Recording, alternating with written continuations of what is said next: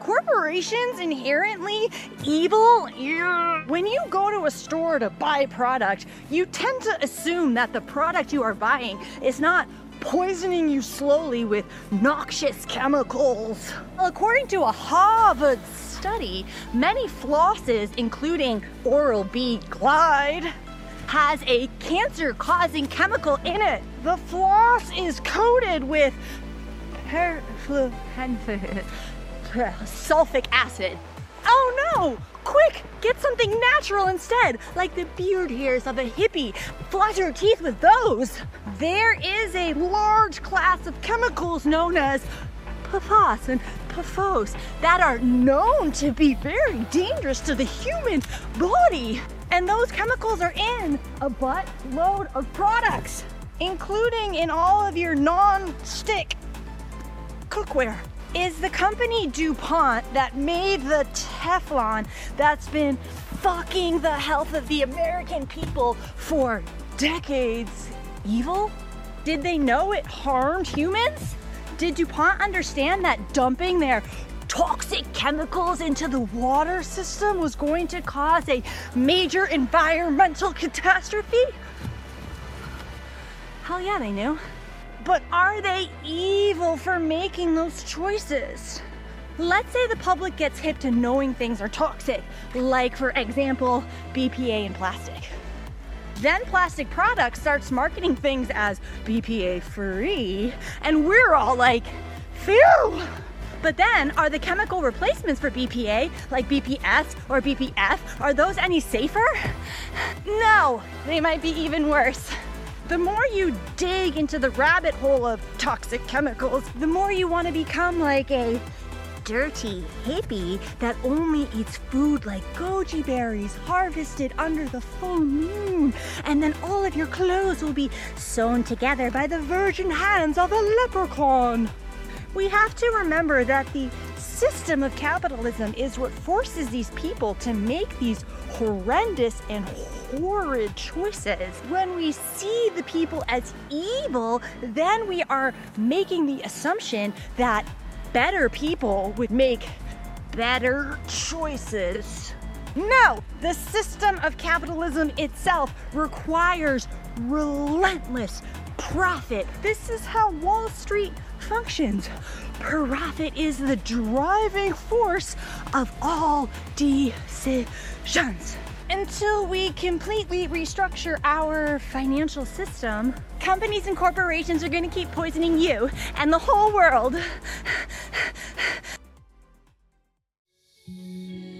The old world is ending. And we have the opportunity to rethink everything. This is a show about the systemic problems in our world and the real solutions we have today. To transition from an apocalyptic storm of war, scarcity, and ecological collapse. To create an abundantly advanced, collaborative society that sustains all life. You may think it's an impossible dream, but the alternative is an inevitable nightmare. We're your hosts, Matt Holton, Amanda Smith, and Zachary Marlowe. And together, we can move past this economic absurdity and come together to actualize our collective potential. To create something completely new. We are Moneyless Society. Society.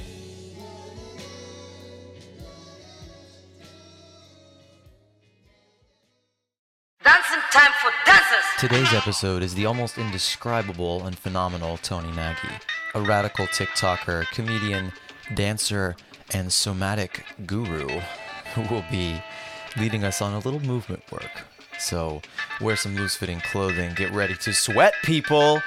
And probably best if you watch along on YouTube. And while we're on the subject of movements, the whole movement that we're trying to create here with Moneyless Society is a tremendous labor of love that takes tons of effort and labor for all the work that we do, all of which is volunteer. So if you really want to support us and really want to help us get moving and shaking and shake up this damn system, support us on Patreon and or Get your hands on a copy of the new Moneyless Society book, available now. All right, let's get moving, people. okay, um, sorry, you guys. Hang on. We're let me just. Uh, I'm really, I'm, I'm really out of it. Okay, I, am experiencing what you'd call seasonal affective disorder, which is a, a capitalist uh, construction of um, you know when the whole world around us is going to sleep and getting sleepy and like yawning and like little creatures are crawling into their their burrows and just chilling out and like animals are just hibernating and like chilling out and all the all the pumpkins are withering and dying up and everything's everything's just fucking chilling out and capitalism is like go go go go go! Put out more! Go! Shop! Buy! And, and we're just it's just so oh it's so unnatural. I've been hibernating truthfully i missed a couple episode releases i'm sorry uh i've been really slacking on this whole revolution thing because i'm just kind of don't have the energy to move you know i spend all this time in my head i i just i i'm locked in there with all these obsessive thoughts so today for our episode this is it's, it's more of a therapy really than anything. So we reached out to a, a very special somatic energy body worker, healer, revolutionary TikToker, sensational humanoid named Toni Nagy. And uh, I'm sure a lot of you have seen the very completely arresting, strange, movement oriented, uh, algorithm hacking uh, flows that I don't really know how to describe of this incredible content creator. But so we're going to do something a little special today. We're going to bring her on, and she's offered to uh, do a little somatic work with us to help us get out of the body, right? Am I getting that right? And get, or sorry, get out of the brain, get out of this obsessive overthinking machine with all of its constructs and social constructions and conditionings, and get us into this, get us into this body. Get it. So we've got the '80s workout uh, video vibe going for the lighting and the setup today. Anybody who's watching or listening on an audio platform, you should probably switch over to YouTube for this one because we're about to get visual. We're about to get into the body. We're about to get into the flow. We might get a little sweat going up here. We might get a little workout, huh? Toni, welcome to the show. Thank you. I'm really honored to be here. I liked your analysis of how we as a culture just should be in a hibernation mode in order to honor the seasons and yet that is called a disorder. I think that's a appropriate analysis. Yeah, I mean, I, I have literally been sleeping and sleeping and sleeping and just laying in my bed, and uh, I really could use some somatic work. So I'm excited to get into this. So, in terms of somatic work, what I thought would be fun is if you could open up about something that you're personally working on and then we could do a little exercise in order to uncover how for you to access this kind of emotional stagnation and we can release it into the cosmos a little more. do me, do me. I need it so bad. oh, okay. Let's do Amanda first. I have a horrible work ethic. I am a workaholic. It is affecting my health and relationships. I need I to stop this thing, obsessive routine of working every waking minute of my life. Now, when I say work, I'm referring to the revolution like I am advocating and I am building with other people globally. It's such a rewarding thing on a physical and emotional level that it's kind of hard to put down. Uh, thus the the workaholic term um, because you know on one hand it's work and on one hand it is a labor of love and it gives me fulfillment and an identity that i can cling to and i, I realize the derogatory things about all of that but yet here i am i'm human and i've got to have something to hang on to right so how do i find balance perhaps between needing that identity and that justification of, of who I am versus remembering that I am inherently worth being here because I am here. That's the proof. Okay, you said a lot of things. And the thing that I heard most was this desire for balance. Yeah, definitely. And you having an attachment of identity to output. Mm-hmm right? So you seeking balance and wanting to maybe reestablish your identity to not just be contingent upon output. Am I mm. hearing That's you correctly? Absolutely right. Yes. okay, so are you are are we all able to stand? Is standing possible? Um I can try. I, am not touching my I camera, can, so I'll just have to maybe back up a little or something. All right, I think everyone can try this. Everyone can try this really quick. All right, so you're gonna stand. Okay. All right, so you're gonna kind of think about what it is you were just discussing with me. You're gonna stand on just your left foot. So you're going to pick up your right foot and you're just going to stand on your left foot. Okay. Wait, and is this just is this this is just for Amanda? No, you can do it too. We all can work on this. I feel like doing the crane I work, now. But no, this is if this is gonna undo my work ethic, I need more work ethic. I don't work enough. I've been lazy. No, no, yeah. it's about finding balance and not okay, attaching okay. identity to your output. Okay, it's not gonna mess with your work with your with your work ethic. Okay, so we're all gonna stand on our left foot, right? So Amanda's yeah. on your left foot. Everyone's on your left I foot. Am. So I, I want you to start moving your right leg around as okay. in every direction you can possibly have it go. So just moving your right leg and maintaining your balance on your left leg, right? Okay. And yeah. start to move your leg faster. Okay, faster. I'm and start to shake your leg, move it faster. Keep moving it, moving it faster and wider and longer. But you cannot move your left foot. Your left foot is stuck, all right? So keep moving it, keep moving it, keep moving it. Now go faster, faster, okay. faster, faster, faster, faster, faster, faster, faster, faster until you fall. Oh, we don't want to see that. We don't want to see me fall. We'll bring Take yourself to a place of falling. Okay, all right. All right, so I've got to fail basically, like take yeah, you have to fall. Failure. I've got really Keep good balance. That's an fall. issue. Honestly, I guess yeah, I, I do too. it. okay, take a break. Okay. Now you're gonna have both feet grounded Okay, so feel your feet grounded and just lean forward as like far as you can. Mm-hmm. And lean back as far as you can, but without oh, without feet. moving your feet. Lean to the side as far as you can, okay. and lean to the other side as far as you can. So you've kind of found your limitation of not moving your feet in this grounded position, yeah? Yeah, I'm trying to stay planted. Now lean forward as much as you can and let yourself fall and catch yourself. And then lead to the side as much as you can until you fall. Lead to the other side as much as you can until you fall. And now you're going to lead back as much as you can until you fall. Okay, shake everything out, yeah? Okay, now you're going to stand and you're going to try to move your body. Just try to move your body as much as you can, but you cannot move your feet and see okay. how that feels. Staying grounded, gotcha. Staying grounded, but you're moving your body in all directions and you cannot move your feet.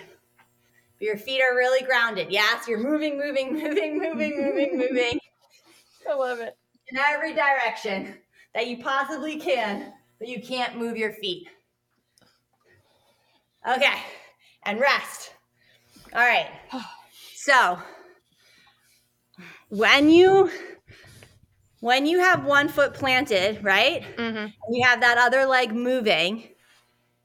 You're kind of feeling the polarity of being pulled into two directions, right? Definitely, definitely, yeah. So you're being pulled in two directions. One foot is trying to stay grounded, and the other one is frenetically moving. And so there's that like push and pull that's happening. Mm-hmm. When you are then falling, when you're standing and you're falling forward or you're falling backwards, what are you doing in that scenario? You're uh, falling forward or backwards or from side to side. Well, What's I'm trying happening? to balance myself, trying to re- retain balance. You're trying to retain balance, and then what happens when you go too far? I fail. I fall over. You fall over, but did you hurt yourself? Not in this scenario. No. Did you catch yourself? I did. Mm, good point. And when you when you fell, did you kind of start to see where your boundary are boundary was in terms of how far in each direction you could go? Yes, yes. I love this. Love this. Yeah, good analogy. Okay, and then when you were standing and your feet were totally grounded and you were moving, how did that feel?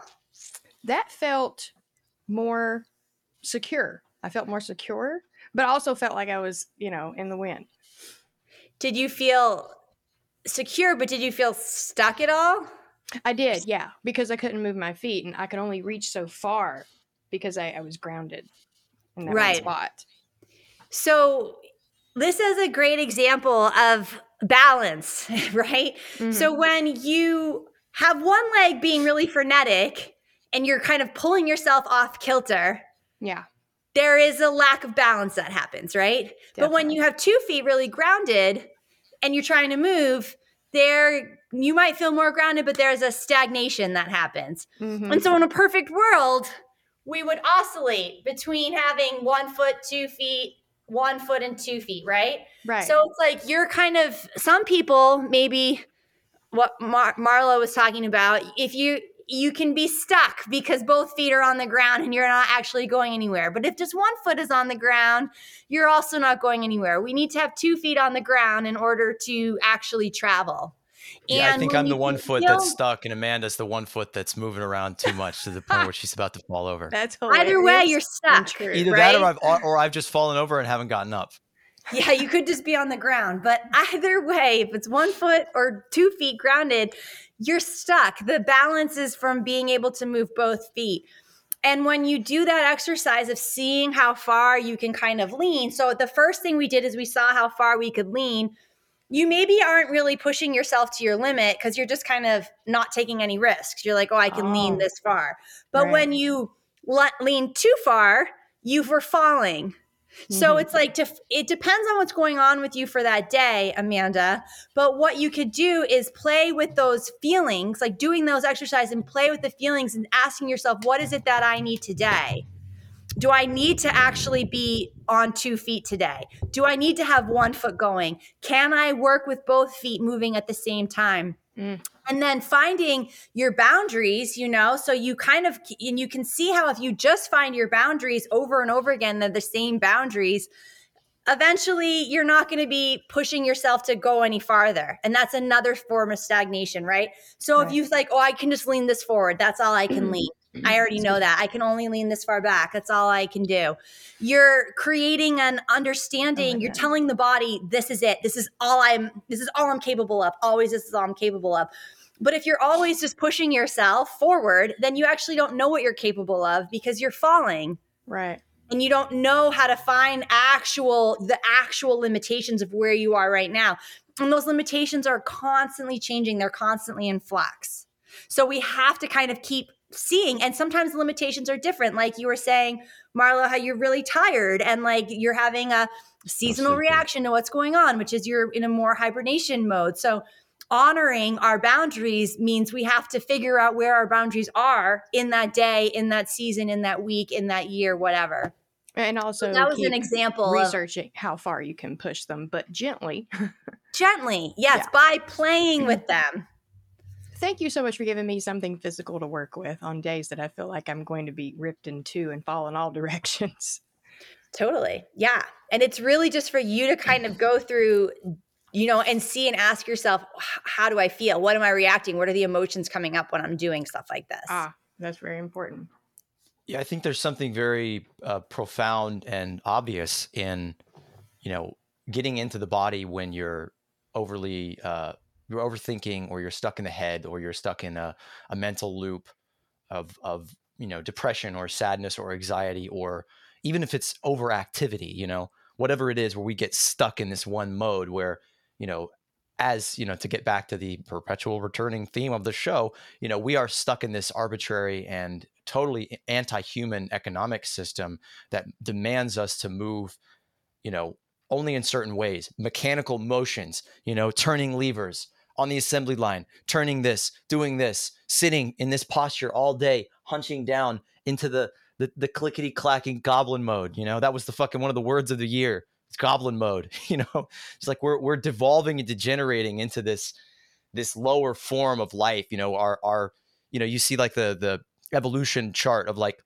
the apes bent over and they get st- straighter and straighter, and it's like we are actually our spine our spines are moving back in the other direction. We're getting hunched over you know? It's like we're putting it all in here and not any of it into here into the body. And you can take that metaphor of what the body is very very far you know into the world. We don't exist in the world. We live in our little bubbles of cities and soon you know as climate change intensifies and humanity doesn't fucking do anything about it they're just going to put domes around these cities and enclose them more and put up seawalls and you know go to these even crazier lengths to keep churning out production to keep existing in this this disconnected way you know instead of living with the planet living with the body that we live in that we exist that is us you know? We think the body is just this tool to be manipulated and used so that we can get profit and labor out of it but really it's it's us you know? There's no difference between brain and body you know? There's a there's an enteric nervous system in your gut you know like um, ancient chinese medicine understands that there are connection points for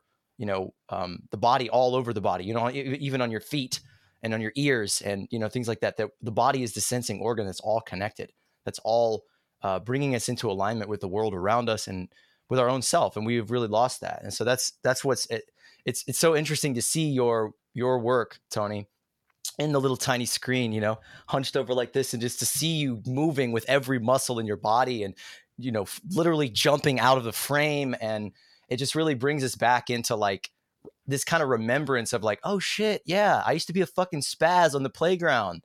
I used to use my whole body all the time. And i've lost that and we got to get back into that.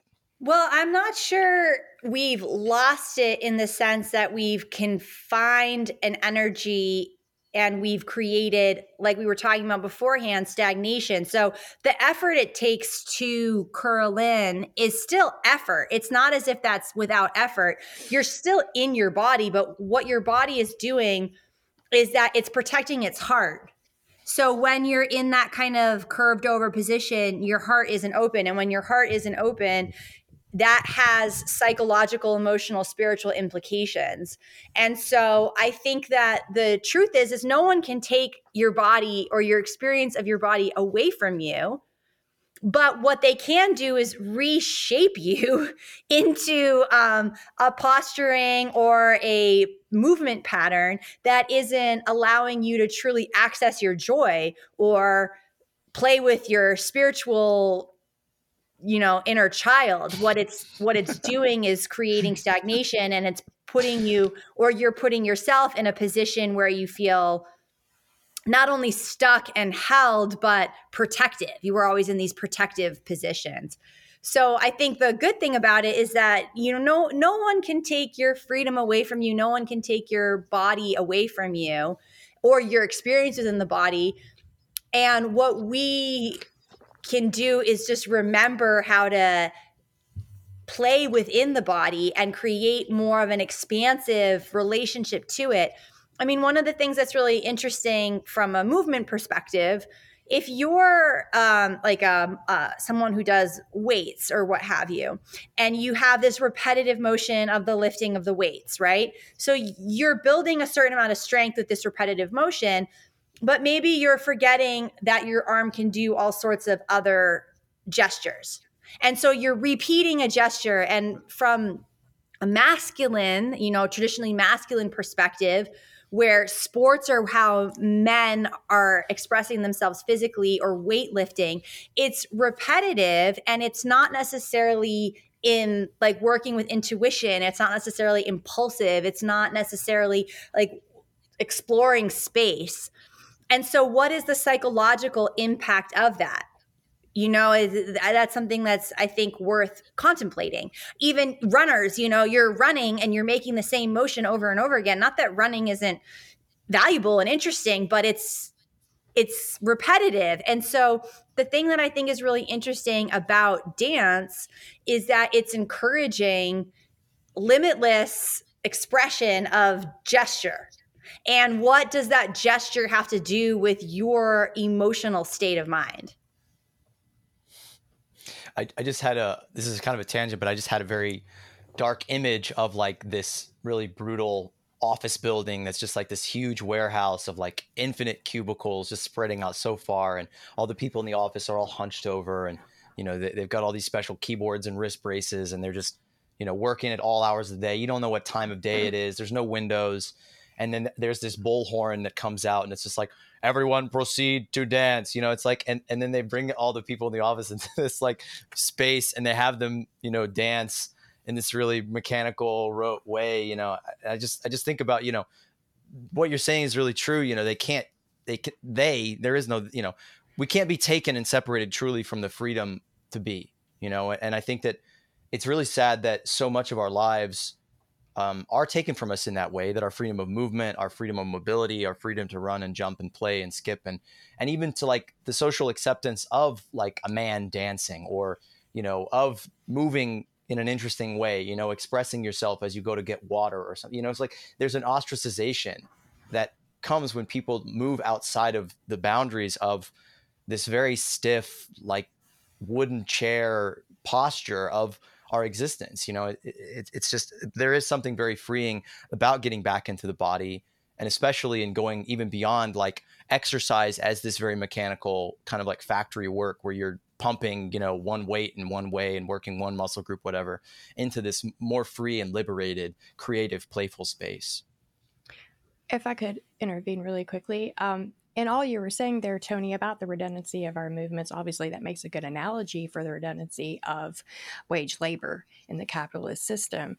And all that Marlowe was saying, and how we need to explore, and how you were saying as well, how we need to explore our limits and find a balance and all that jazz, obviously makes a good analogy for how collectively humanity needs to not only accept, but explore the fact that we have limits we haven't pushed yet. We are trying to push past this point of stagnation where we have both our feet grounded grounded in this archaic, outdated system and see what we can achieve as the human race. Um, having said all that, I'm excited that you're on the show because I think we would all agree at MOSO uh, you know, self actualization is the first step to collective actualization.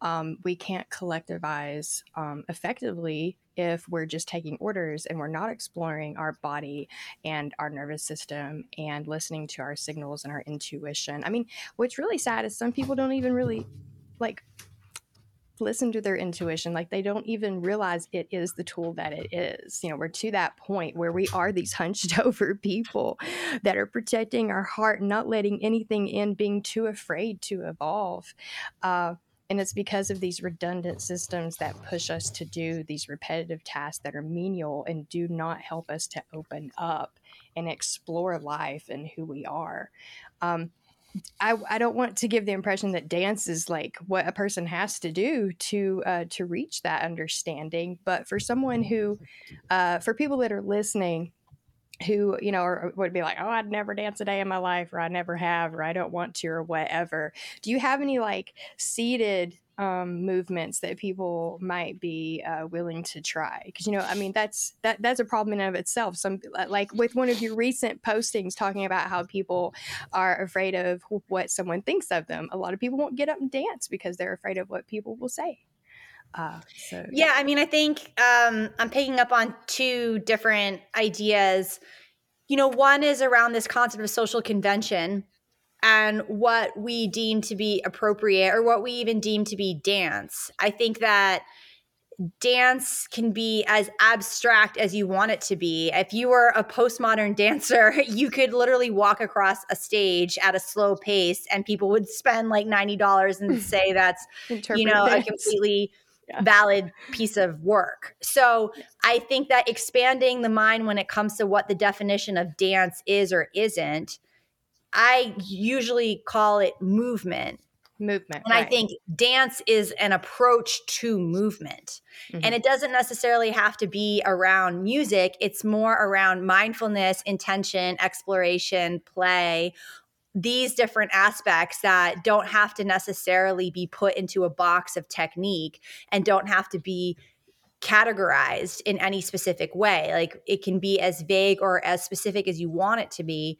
But I think the social convention around quote unquote dance is much like the social convention around quote unquote business, which is you create a culture and a rhetoric around it, which is ultimately very isolating. Like if you were to look at the rhetoric around business, there's all this language, there's these Excel spreadsheets, there's pro mm-hmm. formas, mm-hmm. there are specific ways in which you have to be initiated into the culture through a very specific educational platform in order to quote unquote understand business, which is ultimately much more simple than it as it is presented to be dance is the same way. There is, of course, technique, ballet technique, hip hop technique, break dancing that exists, but that is not the totality of what movement and dance is. And I think that when we use cultural standards to hijack a human experience, art is a human experience, dance is a human human experience, singing. These are things that are ingrained in our very DNA and does not have to be confined by a structure or an expectation that it's a marketable, be beautiful, see specifically one thing. So I mean, I think I encourage people to recognize that you are everyone's a dancer, everyone's an artist, everyone's a musician. That you can't run from that. It is it is you. Everyone's a creator. Everyone is yeah. a creator. Every single one of us, you know? So, I think it's reminding it's it's not about becoming something, it's about remembering something. You don't have to become something you're not. You just have to remember who you actually are. You're an artist, you're a dancer, you're a singer, you're a musician. Beautiful. You know, you're a creator. You are a holy being or how you know, we are all these things. And I think that you you ask a little kid, you know, do you know how to dance? And not one little kid would not see themselves as this, you know. So mm-hmm. I think we are actually pulled out of seeing ourselves as creators and artists and that to me is a bigger problem and then you mentioned um, caring about people think of you you know and again the social convention of you know what would someone think if i were to behave in this way or move in this way or act in this way and I, it's funny i was um, contemplating the concept of jealousy recently i was doing a workshop and mm-hmm. i suddenly had this really specific memory of pretending I was dumber than I was when I was in high school because I didn't I didn't want to like make people feel uncomfortable. Oh. So you didn't I want them to be jealous act, of you. Yes, I would act in a certain way. I would act quote dumber than I was in mm-hmm. order to create connection because I didn't want envy or jealousy. It like that like was you met them where they were at, so there wouldn't be an emotional, um, emotional trigger or what have you. So yes, you I wanted to be liked more than I wanted to be known. See, I, I think it's it's interesting. I think about a lot that in this culture that is so obsessed with individualism and the individual as this thing that as we were talking about before we were rolling, you know, doesn't really exist. Like you don't exist as an individual. You don't exist mm-hmm. separate from the culture that came that produced you, from the environment that is you, from the people around you, from you know the spores and bugs and fungus and all of these things that we can't exist separately from. You know, we have this culture that's obsessed with the individual, yet it produces this incredible conformity and this incredible yes. disregard for the validity and the needs of individuals of all individuals mm-hmm. because we're all swept under the rug so that a few people ultimately can express themselves you know to the ends of the earth at the expense of the the vast majority of humanity a little sidebar here um or tangent it's all interconnected there's no tangent uh, i read this paper the other day that someone posted about how people with autism um, have more active brains than than previously uh, believed. Not just more active than people thought people with autism had, you know, activity in their brains, but more active than most people, most people's brains. And so this is a group of people, just to pick one, you know, subset of humanity that hasn't been able to uh, express itself or be treated as equal or be treated as like, you know, not only as equal, but like as a, as gifted people, truly gifted yeah. people that because they don't play this game because they can't learn the business speak and they can't bullshit people and, and self-sabotage and you know uh, take an angle grinder to all their edges so that they can fit into what culture's idea of an individual is we're missing out on the most active minds in our whole society. And that's ultimately what we're doing across the board. We're destroying the individual by creating this culture that it's like oh i must um, hide my vulnerabilities and l- act like other people, act like the other individuals, so that they will embrace me. And it, it's just such a contradiction. And that if we had a society that was based on treating everybody actually as an individual, by by respecting the collective, by uh, understanding that what's good for one person at the expense of the whole is not even good for that one person that if we change our parameters to see that what is good for all people in society is ultimately what's good for the for the individual. We're going to have vibrant you know flourishing beautiful just creative individuals. Every aspect of our world is going to be covered with paint and music and dance. There's going to be no rote social routines. Everything is going to be creative and engaging and inviting if we focus on the needs of the collective not just the the narrow you know false idea of what an individual is. Yeah and i you know, going back to what I was saying is that where is sorry, the a big tangent on, on me? Like where where do I fit into this story of my programming and my conditioning? So as a high school student, I was more concerned with how I was perceived and to be liked than I was concerned about being um, exploring my true potential right? And the onus is on me in the sense, not to say that I haven't been programmed and conditioned and put into a psychological state where that is a concern. That is, but it's on me to start unpacking and discovering, oh, this tendency that I have or this way I am relating to people is coming from a deep fear of not being loved or not being worthy or not being accepted. And therefore, I am conforming myself into the origami expectations of how I believe another person wants me to behave. And so I had this fear. And what I, you know, decades later, I'm like, oh, right people can receive you in one way or they can receive you in another way. And it's actually not my responsibility to anticipate how I'm going to be received. It's my responsibility to try to sit in my truth and to display my truth as much as possible. And how I am perceived is not really my business.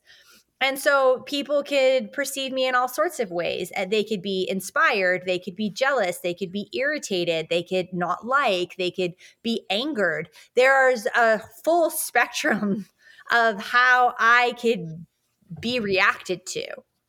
And the more I try to control other people's reaction to me, the more I'm imprisoning myself. And I think that is where we can really start paying attention to our own growth and our own self reflection is letting go of wanting to control how we are perceived, letting go of even thinking that's possible. And I think that is where we can start to uncover who it is that is underneath the convention or underneath the pressure of being accepted. Wow, that is deep and so very true, of course. What I hear you saying in all of that is basically we have to let go of how we're perceived because if we don't, we're basically allowing everyone and anyone we run into to define us for us. Like we just have to be who we are, like you said, in your truth. And whomever that truth connects with, well, as they would say, that's your people. And anyone else, it's just not your business. It's not your problem. And it's also maybe it's a gift. You know, all these people that I make angry or they don't like or have a problem with me, like maybe that's also something that they have to uncover in their own spiritual journey. And who am I to deny them of being angry at me or not Excellent liking me? point. You Excellent know, like that's, that's me trying to control someone else's experience of me rather than trusting that their experience of me, whether I perceive it as quote positive or negative, is actually irrelevant. I am trusting the divine wisdom that someone having a you know, being completely turned off by me. Well, what an important journey for them to go on. So I shouldn't deny them of that passive agitation. I think that's what we would call that. But yeah, but but not derogatorily, you know. No, I'm not trying to poke a bear. that's that's funny. I used to be uh um kind of a drinker. Um I used to drink a lot. It was a problem. Uh but I was in this really like stiff social circle of like would-be artists who don't really make art. They just kind of posture themselves as if they do and just young people like really just te- all of them were just terrified to express themselves, to stand out while you know really feeling like they need to stand out. So they form this kind of hipster culture of like really pr- like trying hard to be an individual and like wearing a very specific outfit so that people think that they're very individualistic. And then you just have this whole culture of everybody wearing very individualistic outfits so they all kind of end up blending in. But i used to like really kind of get off on like just embarrassing people you know? Not like pulling their underwear over their head or anything but just like by myself being like basically like really extra and vulgar and obnoxious and just calling attention to the elephants in the room, whatever they may be. Not and the gesture. I, I, I, I couldn't really understand at the time. It really was a very unconscious behavior, but I really wanted to push people like that. I wanted them to think about themselves. I wanted them to see how silly they are by being silly myself. I think that's like a very primal role of like the clown and the comedian. We were talking about that um, when we first kind of connected on the phone about like, you know, the role of humor in challenging power and in, you know, um, as a revolutionary tool, you know, that it's interesting we have this, you know, culture of comedy that is about often like punching down at people instead of like punching up at those in power, which is really the role of of the jester, which is an ancient role. It's like dance is this ancient thing that's always been with humanity. That role of like the shaman, the jester, the, the heyoka has always been there to like juggle opposites and call attention to that which is normal.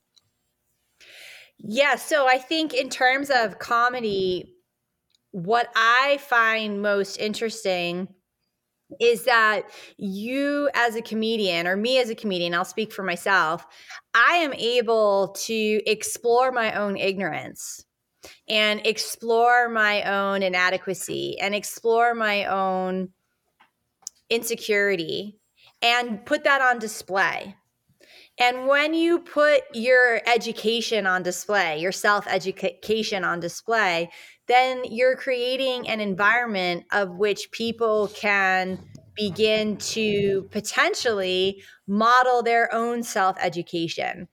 I think that where things can become problematic is if you have a didactic guru figure who's saying, I have something to teach you. You should learn from me.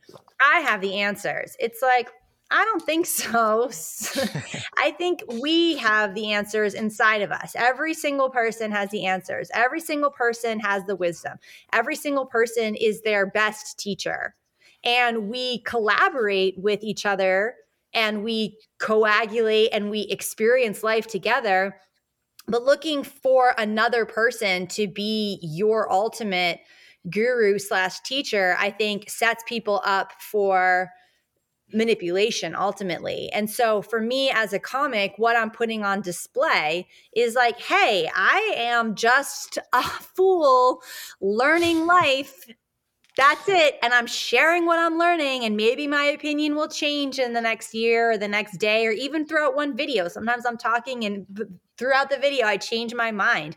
And I don't necessarily think the conclusion is what's interesting. I think it's the process that's what's interesting. Mm. Teaching kids information is meaningless. Teaching kids how to learn is interesting. And that is, I think, where I would like to see more attention and interest is how do we learn how to learn?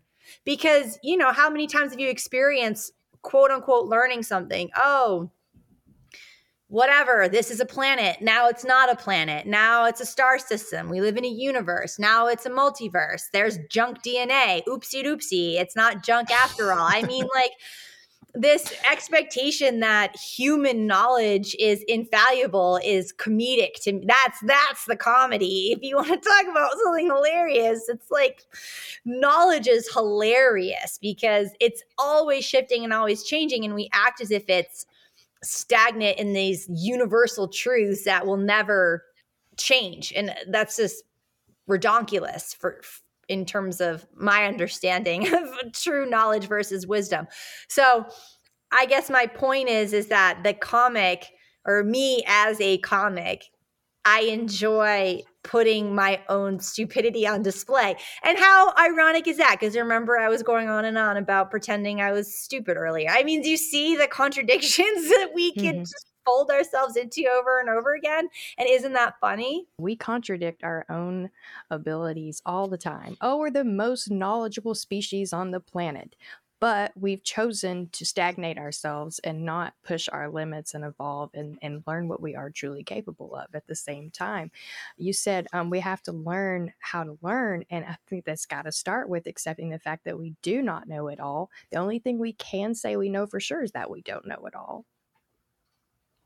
Yeah, I was going to say that uh, the the comic has cast themselves as patient zero in the quest to cure the human condition but yeah, I think what you're talking about, Toni, there is is emergence. You know, is the quality that to learn something new means to actually like take out behind the shed and kill the old thing that you thought was truth you know mm-hmm. that it has to die for new things to emerge and so this fear that we have of being perceived as stupid or as not knowing that's what's keeping people from asking questions it's really keeping people like people don't understand all the economic jargon and the businesses and the law code and the filibuster and all this horseshit that's spewing out of our tv that's really just designed to confuse us. Like the process is not that complicated.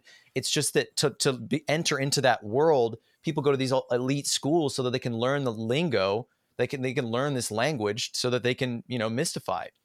But in reality, it's not that complicated. And the thing that's keeping us, the people, from understanding it is a lot of the time feeling like you're you're stupid for asking. Like, hey, actually, I don't understand what money is hey, wait a minute, wait a minute, what is the law? Where did it come from? Has that always existed? These kid, these kid, these childlike questions, you know, the questions that are beaten out of us in school, the questions that I was like neutralized with amphetamines for asking too many of, like, hey, why do volcanoes do this? Hey, you know, why are the planets like this? Hey, what, what, you know, just asking why perpetually, which is a nuisance to a system that's just trying to squeeze people through the assembly line of school, of work, of all of these things to, you know, basically spit them out into that business world, hopefully, or into the world of unquestioning laborers, you know, which all, none of this is emergent, none of this is intelligent.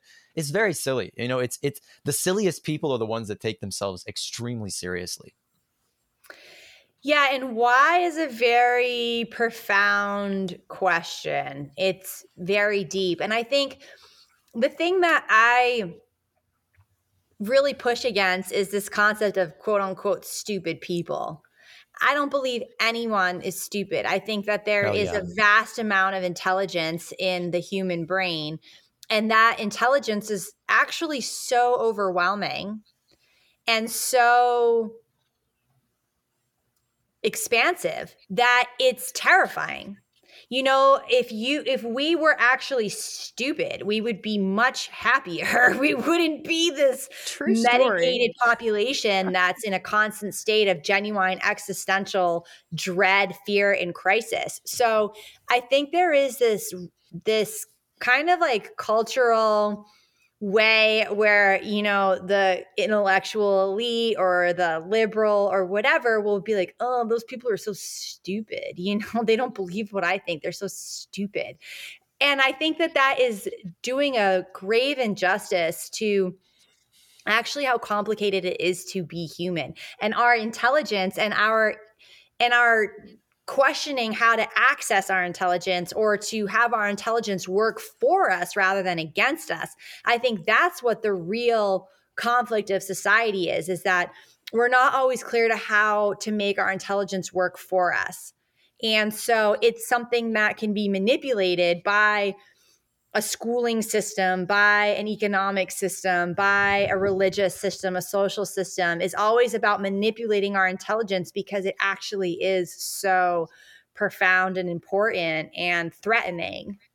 And I think that what we need to be doing is rather than calling each other stupid all the time is building up the understanding of like wow we have this such deep beautiful intelligent potential that we should explore.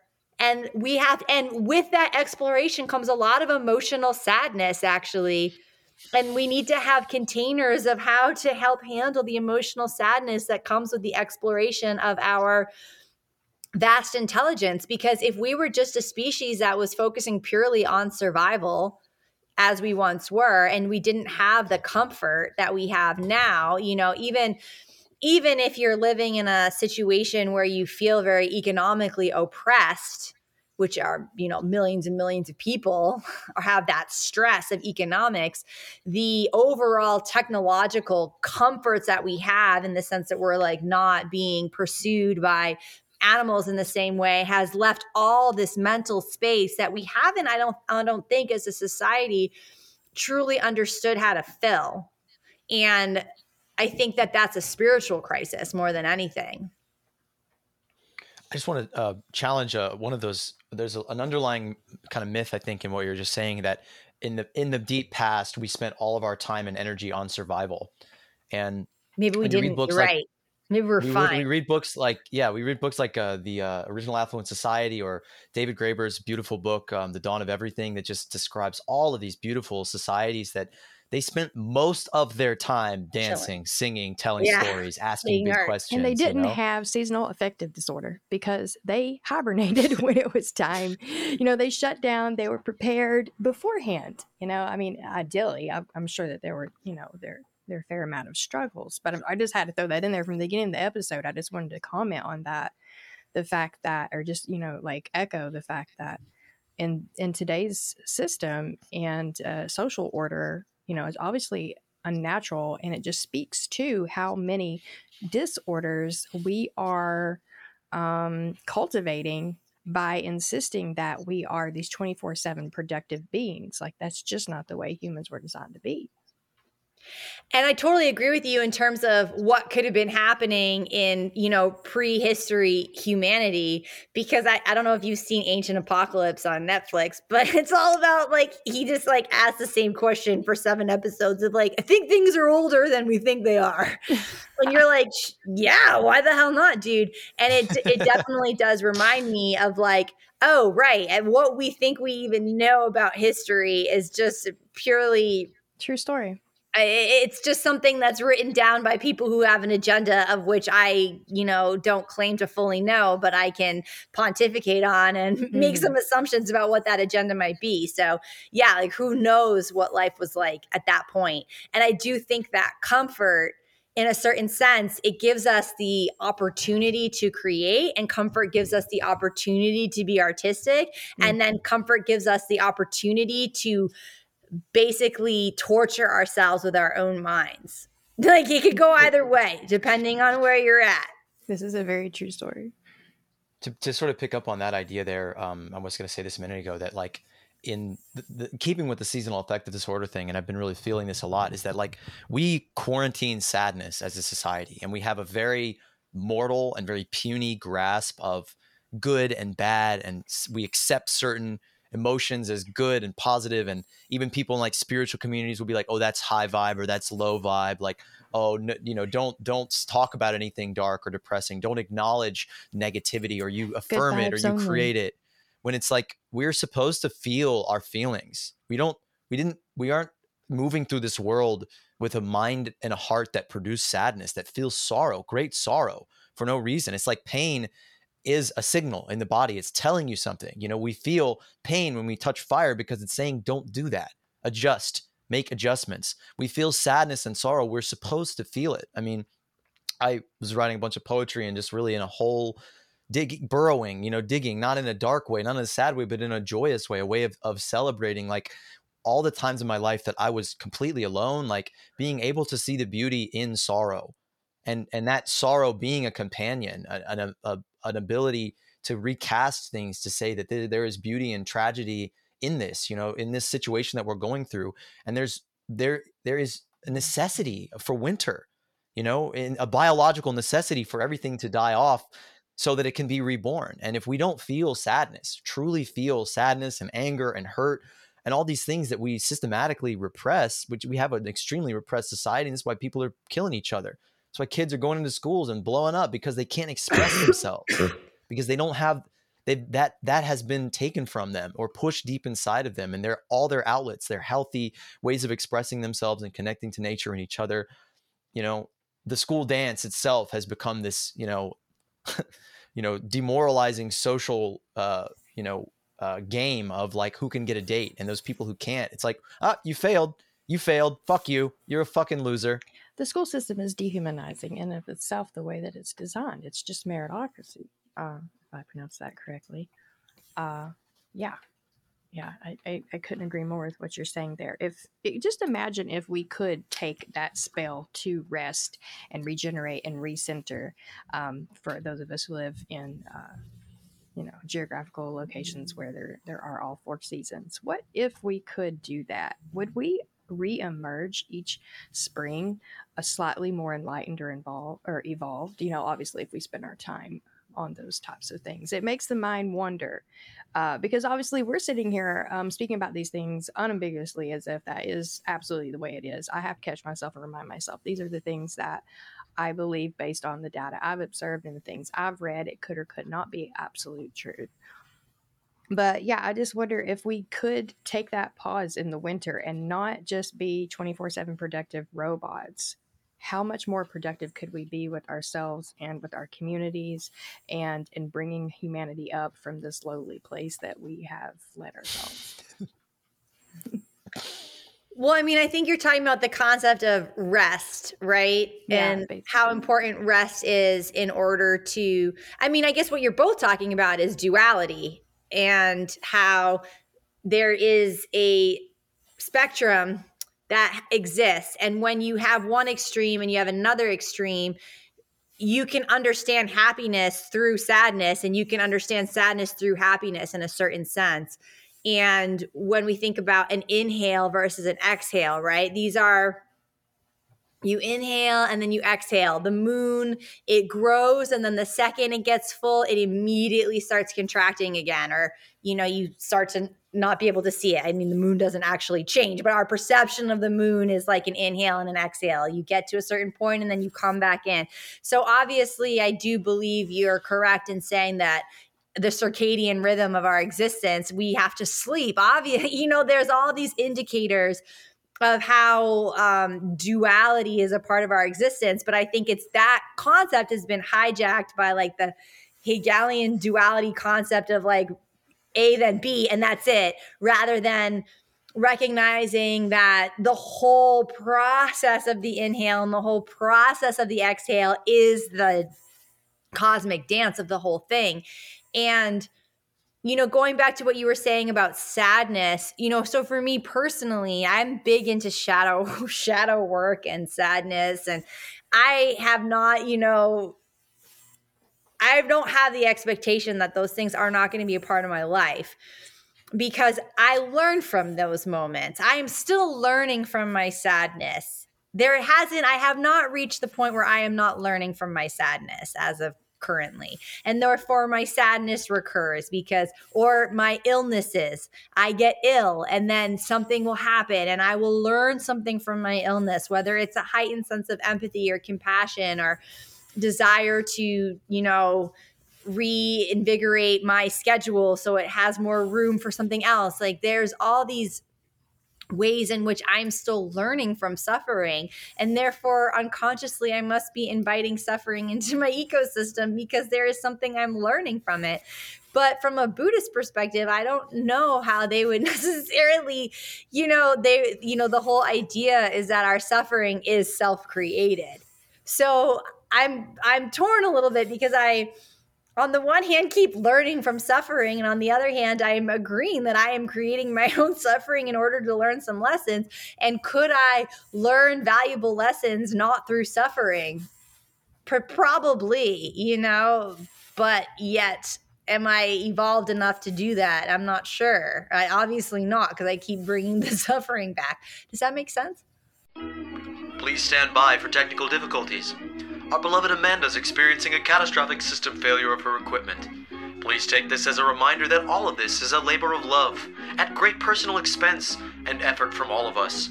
Please subscribe to our channel, leave us a comment, and if you really love what we're doing, subscribe to our Patreon. And now, a word from our corporate sponsors, Vanguard and BlackRock.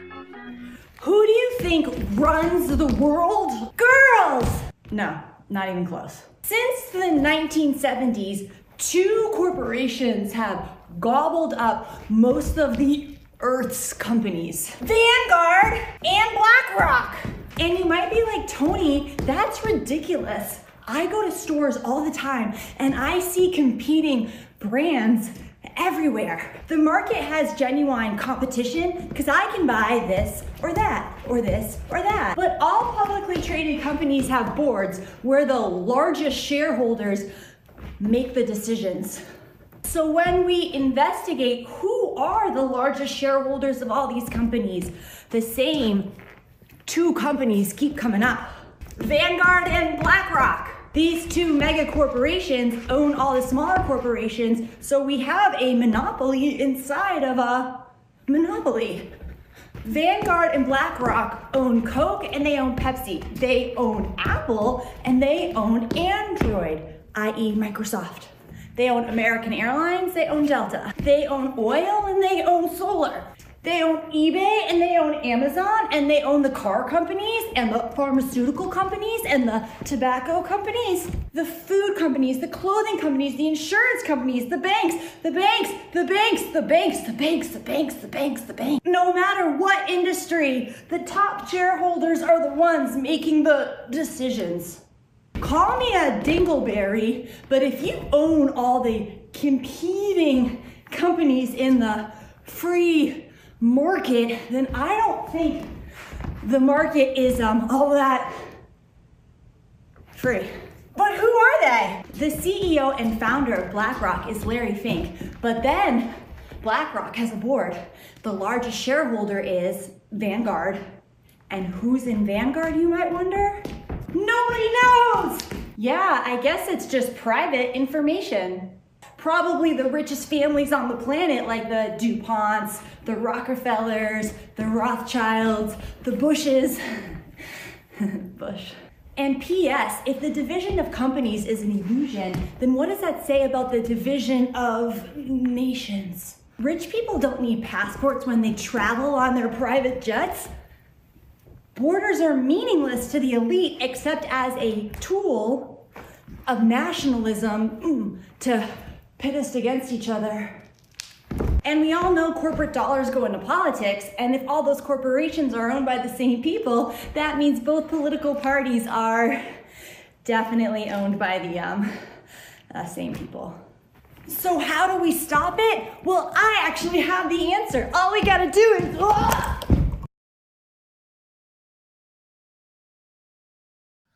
So, yeah, I think that the question of suffering and you know do we exist just to suffer and learn lessons and is that the only way we learn? It seems like that sometimes that addicts only find the light when they get to the very bottom you know and that's our cultural condition is one of addiction in so many ways. And you know humanity has repressed and neglected the suffering of others and the, the pain that we're feeling every day in our bodies in our souls in the dehumanization and the exploitation that we're committing all around the world. You know, the, the horrible ex- reality of slavery. There's more slaves on the planet Earth than ever before, which is one of the largest eh, carbon carbon emitters in the world. Is enslaved people destroying their own homes.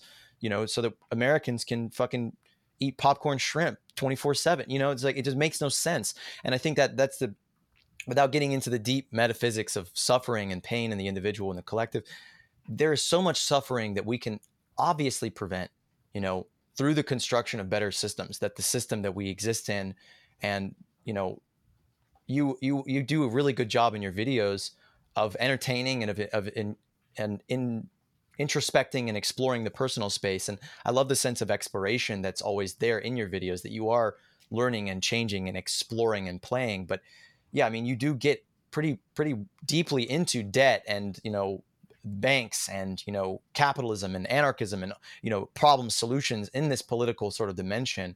And i think that that really is the the, the place where we, we can channel a lot of that. What will otherwise just be navel gazing questioning is my suffering all i am or am i suffering? Am i learning? You know it's like when we sort of externalize that in the same way that we kind of get out of our head into our body and get into other people and get into the, the sort of sphere of the collective change of what we can do as a society. I mean, and that's what this program, this movement really is all about. It's about saying we can create better systems. We can transcend all of these you know externalized complexes of money and debt and capitalism and wage slavery all of these things are byproducts of an old way of thinking, of, a, of models of scarcity and inequality that just are not integral to humanity, have not always existed, and do not need to exist today. That we have what it takes to stop that. So uh, that's that's I would love to sort of shift gears into that sort of um, more overtly political systemic territory because you're you're someone that always entertains and enlivens with your videos and because you're just going there and you're exploring ideas I, I, I just love the way you do it so yeah, and thank you also for like like bringing me back to earth for a second because I was like, but I I appreciate you know what you're saying because it then reminds me of the inspiration, right? Like, what is the inspiration? What is the impetus for me doing what I'm doing or you're doing what you're doing? My inspiration, what drives me, is around healing that is what I'm interested in. And so for me, I believe the healing of the self has to happen in conjunction of the healing of society. And these things are together. I mean, a lot of people be like, well, you got to fill your own cup before you fill anyone else's cup. So just heal yourself. It's like, okay, well, that's like a 65 year journey. Okay. So, like, I'll see you when I'm 80. Like, I think we have to kind of also recognize that the healing of the quote unquote self is a process that we will go through for a long time. I, I don't think that you're just going to achieve it and you're done. And then you're like, now I have time and energy to heal the world. These things happen in tandem in conjunction with each other. This is the dosi do that we must do. And sometimes you need more energy to work on yourself. And sometimes you have the energy to be an active member of society and to be an active member of change and to be an active men- member of exploring solutions. And i think that's the thing that i'm most interested is creating an environment of energy where people are connected to their bodies and they're connected to their spirits so they have the energy they have the energy to go out into the world and to participate. And I think that's the thing that so much of society is trying to pull and extricate from us with obviously, as you know, the chemicals in your food, the chemicals in your products. These are things that are pulling away your chi. They're pulling away your energy. The media, scrolling, scrolling, scrolling, that's taking your energy away from you. So there's there does seem to be a concerted effort of controlling your energy so you are exhausted. You're emotionally exhausted, you're physically exhausted, your eyes are tired. And when we move our bodies, when we have a practice of physical expression, we are energized. And that's what's exciting to me. I mean, I have a lot, I'm a person with a lot of energy, and when you have a lot of energy, you can be frenetic. And so I have to also learn how to be strategic with my energy. But if you're lacking energy, you might you know not feel like trying not feel like doing not feel like investigating you can be bogged down and so i think the thing that's really important when it comes to uh, revolutionary change, if however you want to see that, or you know, systemic change, or let's call it actually imagination. I don't even want to say the word change, like the imagination of a society that is sparking joy. Yeah, like that's gonna take our collective energy. And we have to be sharing in that space and that vibration of output, output, output. And then sometimes people will be like, okay, I need to input, input, input. But if we have, as a society, are doing that kind of like um, choreography of output and input. Not everybody has to be inputting at the same time. Not everybody has to be outputting at the same time. We weave together like the DNA. And so everyone has a chance to inhale and everyone has a chance to exhale, but we all need to be doing both. I think that's what's really important is to participate in both. You can't just be an exhaler and you can't just be an inhaler. That was a beautiful tangent, um, sp- a spiral, mm-hmm. a flow. Um, that's that's that's why we pay you the big bucks, Toni. That's why we slipped you that uh, that fat Venmo to come on our show. I'm just kidding. We don't pay anybody to do this. We don't even get paid to do this. Hey, subscribe to our Patreon, blah, blah, blah, do all this stuff. But yeah, um, yeah, I, am thinking about a, a Buckminster Fuller a quote or passage or just a, an ethic that runs through his work that like one person can make the difference. One person can have an idea. And I think often ideas come out of periods of deep reflection. To have people on that fucking grind all the time, especially when we have you know the potential to eliminate many of the jobs in the world today. We have the abundance to provide for all people without making them submit themselves to wage labor. We can automate damn near any job that there is out there in the world today with less resource use you know with less energy use and allow people you know the ability to live and be and spend time in that imaginative playful space coming up with ideas. Because one idea can change the fucking world. You know, one invention can save millions of people's lives. Billions, you know, over time as this progressive process of of ideas stacked on ideas. And yet we have people who are are you know, potential is sapped and controlled and distorted and we are kept from being too lively, too you know, emotionally aware, too, you know, expressive, too creative, too imaginative.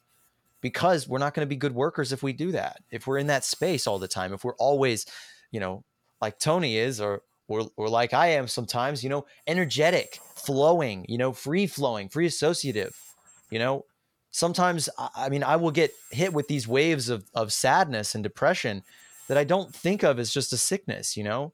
It, it's something I have to work through. And I always have this cycle, the inhale and the exhale of inhaling for a long time sometimes, and it disturbs people. It, it's hard to be around. It's hard for me to have relationships. You know, doctors have said it's a, a bipolar disorder, you know, but for me, it's like I have to feel these things because they're the source of the insights and the inspiration and the exuberance, the energy, the, the, the fucking dynamism to do something about it and to be explosively creative because I sat with these ideas and these feelings for so long that when it was finally time for the fucking toast to come out of the toaster, you know, it was done and it was it was this this these ideas were fully formed. And I just think that I want more people to experience deep profound rest. And I want more people to be able to experience that activity, you know, the real activity, not pointless rote me- mechanical, you know, pumping a pumping one bicep. Real fluidity and just getting lost in yourself, getting lost on a tangent. Not afraid to be you know seen as stupid. Not afraid of, of somebody to think oh you're talking too much or you're being extra. Fuck that. Be extra. Be too much. Most people are not too much enough. Yeah and I, I think the thing that's interesting you know from a capitalist perspective when we look at the automation is that and this is kind of what amanda was saying at the beginning is that she and she's not alone present company included we equate meaning with work right? And so the meaning of my life becomes my work. And even if my work is creative, even if my work is artistic, it's still a meaning in my life. Even if my work is around healing or giving to others, it's still providing a meaning in my life, right? And I think oftentimes I'm a I'm a parent, right? So you have a child and that child the it's like it's almost like a it's it's a hijacking of meaning. You're like, oh, I don't even have to work for meaning anymore. I'm my kid. I have inherent meaning of my life. You know, like I did it. My life has meaning because I have this kid.